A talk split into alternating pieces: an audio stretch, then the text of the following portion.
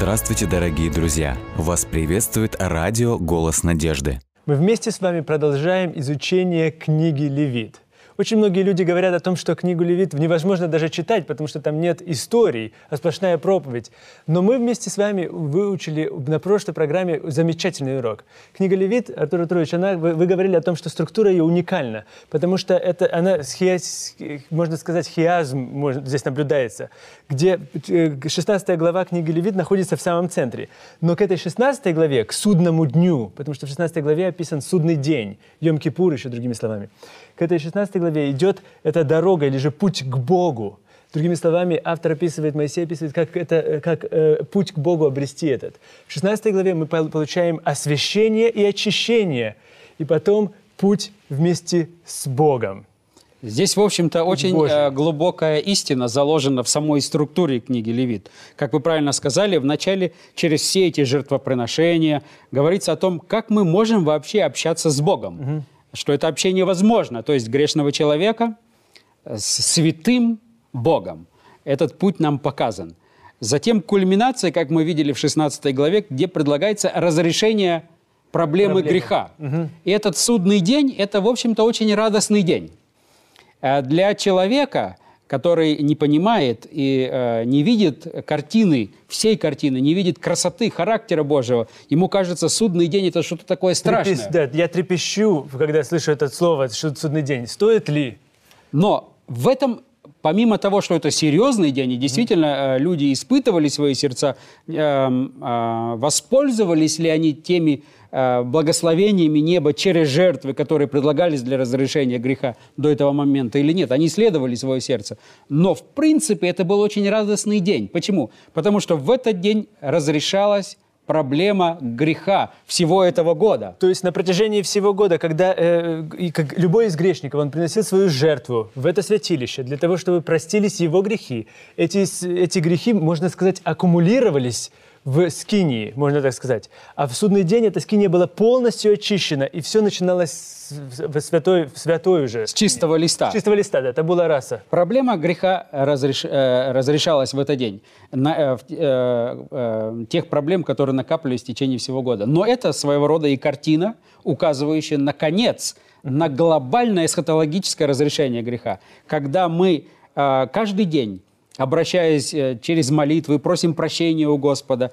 И таким образом, но наступит судный день, когда Господь разрешит проблему греха окончательно и возложит э, всю вину на родоначальника, на дьявола, потому что это он родоначальник греха, он избрал этот путь, и он приглашал всех следовать, а теперь в конце концов он получит тех, кто пошли за ним, и вину тех, которые воспользовались благодатью Божией. То есть мы должны в итоге, вы говорили о том, что это радостный день, поэтому даже ожидая этот день, мы должны радоваться, понимая лишь одно, что мы находимся на том пути, правильном пути, пути Божьем. Действительно, нам необходимо оставаться на этом пути. Но здесь очень интересная и глубокая мысль этой структуры, если ее проследить до конца. То есть путь к Богу, процесс оправдания, затем кульминация. Господь предлагает разрешение проблемы греха. Угу. И затем с этого момента идет дальнейшая структура, показывает на путь освящения.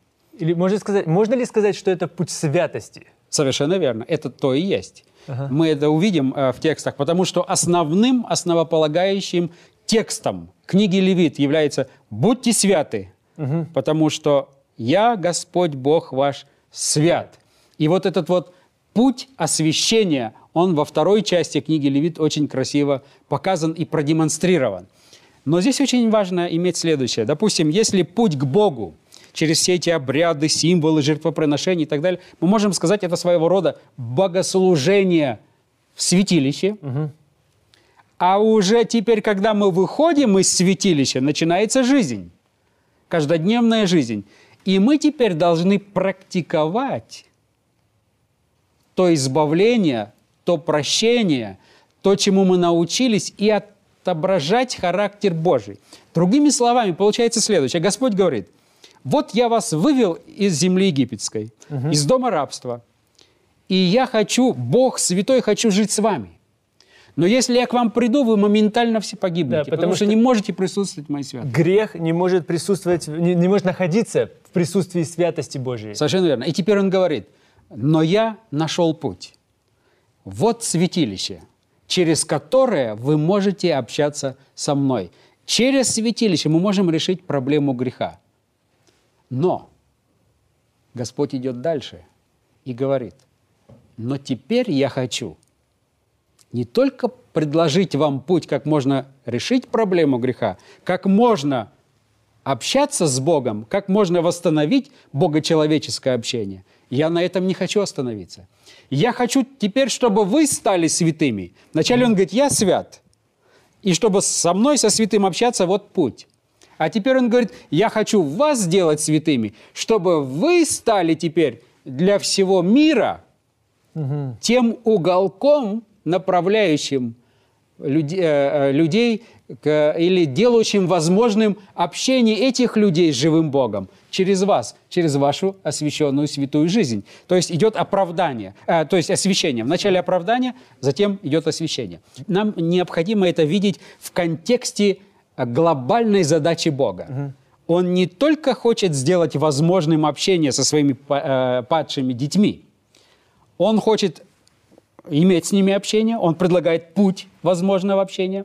Затем он предлагает им, чтобы они тоже стали отображением его святости, и чтобы они могли быть этими огоньками, островками э, возможного богопоклонения для всего мира. Но и на этом он не заканчивает. И он ведет нас дальше и говорит, и в конце концов я хочу вас привести к тому, чтобы уже не через барокамеру камеру нам общаться, а чтобы нам жить вечно, вместе, лицом к лицу. Точно так же, как в самые, к самые первые люди Адам и Ева общались с Богом. Это, это удивительно, потому что действительно, это какова же любовь Бога, что Он желает построить свое присутствие, или же скинию, как мы говорим, скинию для того, чтобы быть вместе с нами. И из-за своей любви Он, освящая нас, хочет, чтобы мы вместе, мы все находились в Его присутствии и общались с Ним лицом к лицу, так же, как Моисей общался с Ним. Это окончательная цель, задача Бога. Но вы знаете, Артур Артурович, удивительно, потому что очень часто возникает у людей вопрос, потому что то, что вы как раз говорили здесь, что многократно в э, книге Левит э, Бог говорит, будьте святы, как Отец ваш Небесный. Так ведь? Будьте святы, будьте Да. святы.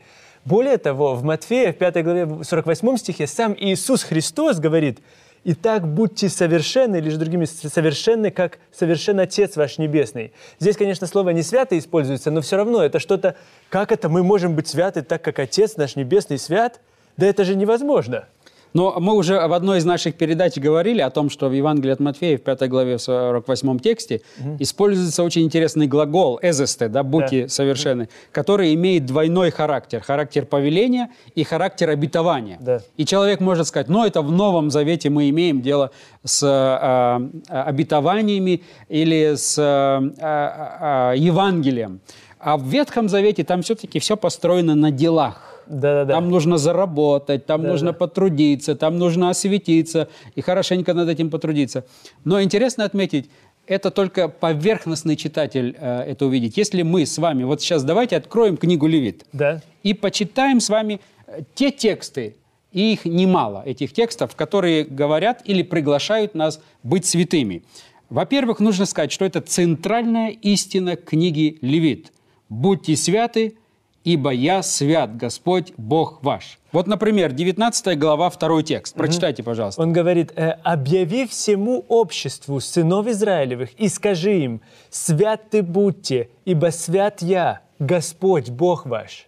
Или посмотрите 20 главу, 7 текст. 20 глава 7 текст. «Освящайте себя и будьте святы, ибо я, Господь, Бог ваш». Интересно отметить, что когда мы читаем этот текст, и мы не читаем все тексты, но это приглашение звучит не один, не два, и не три, и не четыре. Очень часто звучит это приглашение. Да. Будьте святы, потому что я Господь, Бог ваш свят. Но седьмой текст вы прочитали 20 главе, говорит, освящайте себя. Как есть- будто бы мы сами себя можем осветить. Осветить, да-да-да.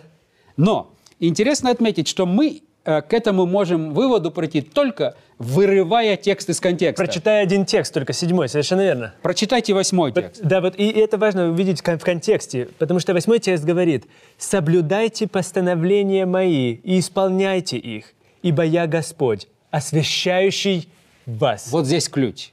И это довольно-таки часто встречается. Например, посмотрите 21 главе и 8 текст. 21 глава, 8 текст книги Левит. «Святи его, ибо он приносит хлеб Богу твоему, да будет он у тебя свят, ибо свят я, Господь, освящающий». Опять, освящающий вас. 22 главу, 9 текст, пожалуйста, прочитайте. 22 глава, 9 текст.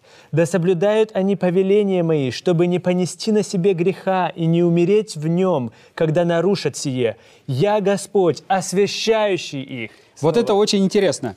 Здесь э, очень часто в книге Левит, если мы внимательно читаем, не вырывая из контекста, если там, то Господь в действительности нас приглашает к святости, но приглашая нас к святости и даже повелевая «освящайте себя», тут же следом говорит «Я тот, который освящаю вас». Совершенно верно. «Я освящающий вас». Другими словами, нам всегда необходимо иметь вот эту картину в виду, что Бог свят.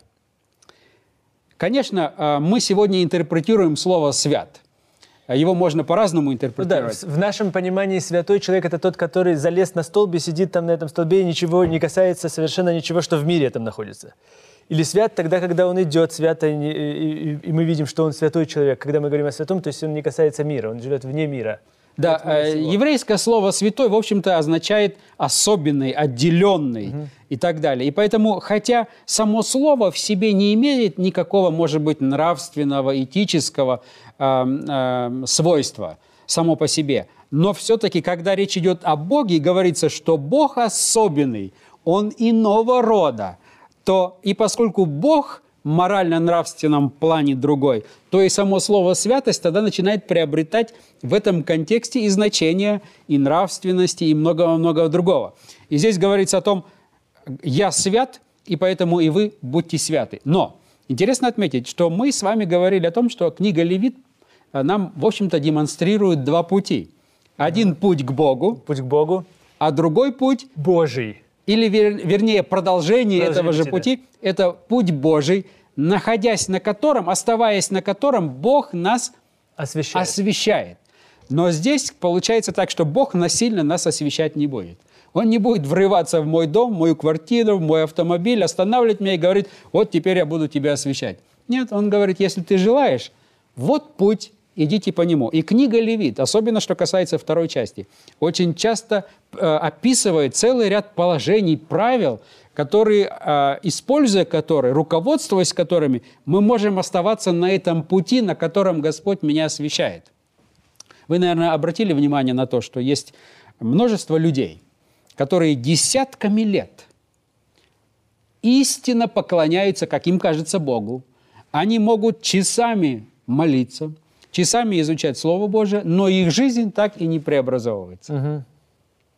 То есть, если человек своими усилиями, трудами пытается что-то сделать, он такой, как был, гневающийся, и э, человек, э, не любящий другого, сто лет он будет изучать Священное Писание своими силами, точно такой же он и останется в конце ста лет.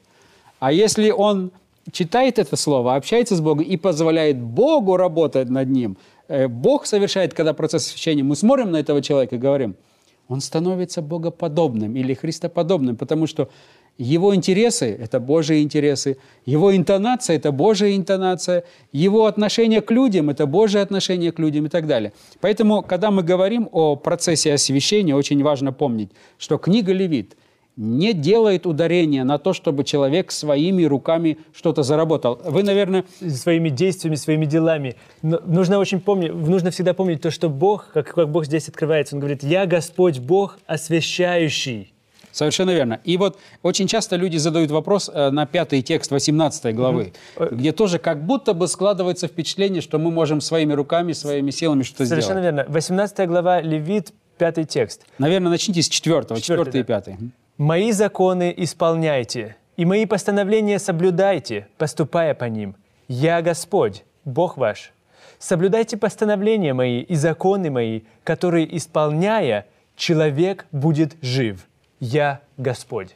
Вы видите, где вопрос, да? Люди часто задают и говорят, здесь написано, которые исполняя, Исполняя. человек будет Жив. Жить. То есть э, создается впечатление, э, которое первое, первое, первое впечатление, это то, что если ты можешь жить только в том случае, если ты соблюдаешь постановление. Так? Но посмотрите, что здесь э, интересно получается. Э, На самом деле э, в книге Левит, э, вот в, этом, э, вот в этой 18 главе Господь в действительности приглашает нас исполнять законы, руководствоваться теми правилами и принципами, которые Он э, нам оставил. И это не только э, в этой главе. Вы можете через всю книгу Левит э, находить эти тексты, эти призвания, чтобы мы исполняли те законы и постановления, которые Господь нам предложил. Но вот это выражение, и исполняя который человек будет жить, имеется в виду не то, что через это исполнение человек может заработать э, жизнь, а имеется в виду то, что мы уже говорили, о чем мы говорили с вами в прошлый раз.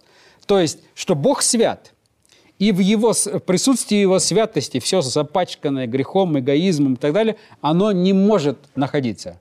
Оно просто-напросто прекращает существовать. Погибает. Оно погибает. Невозможно. Это, это су- существование Божьей святости и греха. И теперь Господь нам предлагает путь. И Его заповеди, Его повеление – это как раз, я бы так сказал, демаркация этого пути. И Он другими словами нам говорит, оставайся на этом корабле, и ты будешь жив. Или, как Он Ною сказал, войди в ковчег, И ты будешь жив. и всему человечеству предложили, есть только вот путь спасения. Оставаясь в этом ковчеге, вы будете жить. Не войдете в ковчег, вы погибнете. И поэтому мы можем сказать, да, вот каждый сам себя спас, кто зашел в ковчег. Ничего подобного, это Бог их спас. Да, у Бога был план, как спасти человека. Но человеку нужно было воспользоваться этим. Да, просто это, это его был выбор. Войти или не войти. Совершенно верно. Точно так же и здесь. Господь говорит, вот этот путь, который я предложил, вот демаркация моими повелениями, Он- законами. Оставайтесь на нем, и вы тогда будете жить. Оступитесь, Это уже, это вы сделали свой выбор. В смысле не просто несознательно оступитесь, потому что если вы несознательно оступитесь, он говорит, вот эти, вот еще путь есть, вот есть жертвы. Если вы оступились, есть путь назад, но вернитесь на путь жизни. А Надав и Авиуд, они свернули с этого пути. Он говорит, вот через этот огонь. Они избрали свой путь. И тогда, естественно, они пож- э, пожинали то, что То есть, они сеяли. Если, если я правильно вас понимаю, что происходит, что, э, особенно вот то, что мы видим в книге Левит, Господь приготовил вот это вот путь оправдания для людей. Он говорит, я хочу вас оправдать, и для того, чтобы оправдать, мне нужно показать, как этот грех будет полностью истреблен. Истреблен он в день, в Йом-Кипур, или день очищения, судный день. Тогда, когда человек полностью всячески не очищается, и человек начинает с нового листа. И тогда этот процесс освящения происходит. И Господь, э, Бог, когда Он говорит, что «Я буду с вами обитать по своей любви, я пришел к вам, я поставил свою скинию, мое присутствие здесь, с вами, и теперь вы находитесь в моем присутствии, вы освящены уже, потому что вы, я вас приготовил к этому. Но если вы уходите, вы выбираете уйти с этого пути. Не, не тогда, когда вы просто ошибку допускаете, вы всегда можете возвратиться. Но если вы уходите с этого пути, к сожалению, я не могу вам помочь там. Если вы избираете свой маршрут, Свой маршрут. то будьте уверены, что он не приведет вас туда, куда вы хотели бы. И, может быть, по своей любви он будет заново к нам пытаться достучаться, заново пытаться к нам дойти. Но если мы преднамеренно выбираем, выбираем просто быть вне, это, вне этого корабля, как вы говорили, корабля, тогда мы просто себя обрекаем. И уже Господь, не, не Бог нас судит, но мы сами себя судим. Совершенно верно. Потому что мы избрали этот путь. Да. И Господь, э, Он нас освещает, но процесс освящения – это процесс всей жизни. И, эм, и Он работает над нами. А как Он работает? Вот оставаясь на этом пути, который Он предложил, мы позволяем Господу работать над нами, э, реформировать Да. наше состояние, наши отношения и так далее. Но вы знаете, здесь есть еще величайшая надежда, потому что даже тогда, когда я оступлюсь, я знаю, что Господь меня настолько любит, что я могу снова, и- и- снова находиться на этом пути и сделать, и снова направиться на этот путь. Вы знаете, э, многие э, э, изучающие, читающие книгу Левит, они говорят о том, что это самая кровавая книга Библии. Ну, из-за жертв такое впечатление создается, да? Но оно действительно так создается, и еврейское слово «кровь» а, встречается в книге Левит 93 раза. Это на самом деле так. А, Но почему все это? Э, Господь хотел показать народу, насколько страшен грех. И что невозможно прощение без пролития крови. Что невозможно прощение без жертвы. Да. И каждая эта жертва, маленькая или большая, она указывала на ту жертву, которая в конце концов принесет избавление всем тем, кто ею воспользуется. То есть на Иисуса Христа. Это все, все те указания на Иисуса Христа. Но это, это вы представляете, э, какой ужас должен был наполнять человека, когда он грешил, и он должен был брать этого животного, приносить его, э, проливать эту кровь. И знал, что вот это невинное животное должно страдать, потому что я по своей ленности или по своей э, глупости, или как угодно можно сказать, э, поступаю так, как я хочу, а не так, как это Господь предлагает. И теперь вот есть только путь через эту жертву, через эту кровь. Но к чему я это хотел бы сказать? Когда мы читаем вот эту вот кровавую э, книгу Ветхого Завета, она нас вольно или невольно приводит к 16 главе, к судному дню, где предлагается окончательное решение каждого годового цикла. Но этот каждый годовой цикл указывает, является прообразом на окончательное разрешение греха. И вот представьте себе, когда Иисус Христос принес себя в жертву, и все эти церемонии, указывающие на его жертву, они в нем нашли свое исполнение. И насколько я должен быть благодарен Богу за его жертву? Я иногда сижу и думаю, а что, если бы Иисус Христос еще не пришел? Mm. И что, если бы вот все эти жертвоприношения, указывающие на Него, да. не нашли бы еще своего исполнения – то что нам нужно было бы сегодня делать с вами? Наверное, отправляться в, в поисках храма для того, чтобы совершить там жертву. А сколько животных необходимо было бы сегодня иметь? Да, это было бы кровавый мир был бы. Это тяжело себе представить. Даже только думая с этой точки зрения, даже с точки зрения удобства жизни, с точки зрения даже, э, что касается экономического благополучия и так далее. За неделю столько бы жертв пришлось бы принести. А сколько людей сегодня? Миллиарды. Тогда было намного меньше mm-hmm. людей. И в основном это были э, люди, которые занимались животноводством или сельским хозяйством. Они там были, и они, э, земля не была настолько наполнена, как сегодня. Представьте себе, если бы Иисус Христос не пришел, что бы мы должны были делать, исполняя все это? Только за это нужно день и ночь Иисуса Христа благодарить. Вот только вот подумать, если от чего Он нас освободил, но сколько это стоило Ему. Поэтому мы можем этим радоваться, но нельзя забывать ту цену, ту, э, которую ему пришлось э, заплатить для того, чтобы освободить нас от всего этого. Да, то есть в, в Иисусе Христе мы получаем, можно, если мы рассматриваем этот, вот, э, эту структуру книги Левит, мы особенным образом видим еще тоже то, что указывает на Иисуса Христа, путь оправдания, к которому Иисус Христос нас ведет. Самое главное – Его жертва, и потом путь освящения, потому что в Иисусе Христе мы освящены уже, и мы уже живем уже как освященные, уже живем с Богом. Да, Бог предложил нам путь освящения, Совершенно. но Он предлагает нам оставаться и не сходить с его. Угу. И, э, лучшая иллюстрация – это Надав и Авиуд. Они решили свой путь предложить. Им казалось лучший путь. Но в таком случае их путь не был защищен, э, не был обеспечен безопасностью, потому что в естественном состоянии все мы должны погибнуть. Угу. Как только Бог хотя бы немножечко приблизится к нам, точно так же, если бы Солнце немножечко приблизилось к Земле, да, мы, земля бы, Земли бы не существовало. Уже бы не существовало. Точно так же э, э, с Господом, когда мы в состоянии греха, если мы хотя бы, Он чуть-чуть к нам приблизится, мы уже не можем, мы, и Он нам предлагает путь. Но и тут же Он нас постоянно предупреждает, но не пользуйтесь своим путем, да, потому что есть один путь. Поэтому Он и говорит, будьте святы так же, как я свят. И, и потом говорит, я Господь Бог. А вот это очень интересный момент, который вы подчеркиваете, я Господь. Наверное, ни в одной другой книге Ветхого Завета так часто не встречается фраза, как обоснование угу. вышесказанного фраза «Я Господь». Я, это, и, я Яхве. Яхве. Используется Яхве. имя Божие Яхве, то есть Бога Отца, э, тот Бог, который заключает завет. То есть... Тот, который творит человека своими руками, в Бытие 2 главе 7 тексте не только творит его, да, да, там, да там он его творит, а вот дальше, в последующем, он его теперь пытается вернуть, Совершенно спасти его. Да, в третьей главе он спускается вниз, Яхве, слово используется, когда он говорит, «Я, где же ты, Адам?» Совершенно верно. И вот посмотрите, что получается. Э, Слово «Имя Божие Яхве» используется в книге Левит 306 раз. О, вау. Представьте себе 27 глав. Всего 27 глав, описывающих всего один месяц времени.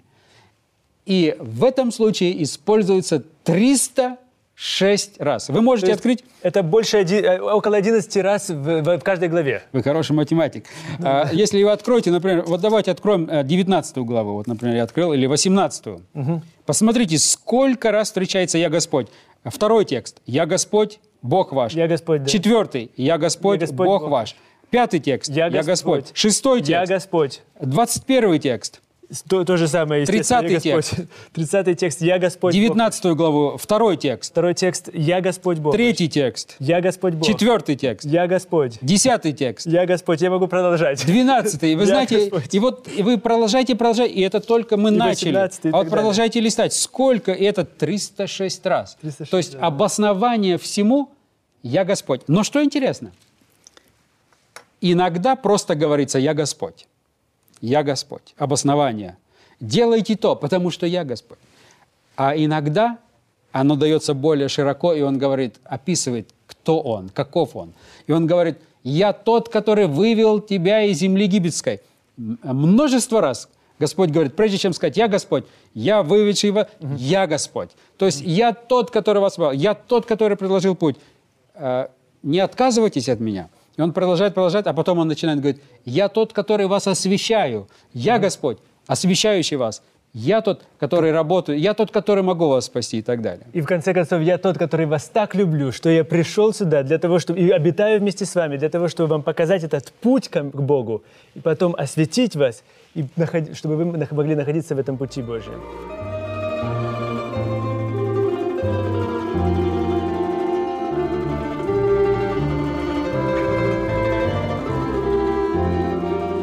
Дорогие друзья, вы можете оставить свои сообщения через WhatsApp и Viber по номеру плюс 7 915 688 7601 или позвонить нам на бесплатную линию, которая работает на территории Российской Федерации. Номер 8 800 100 ровно 1844.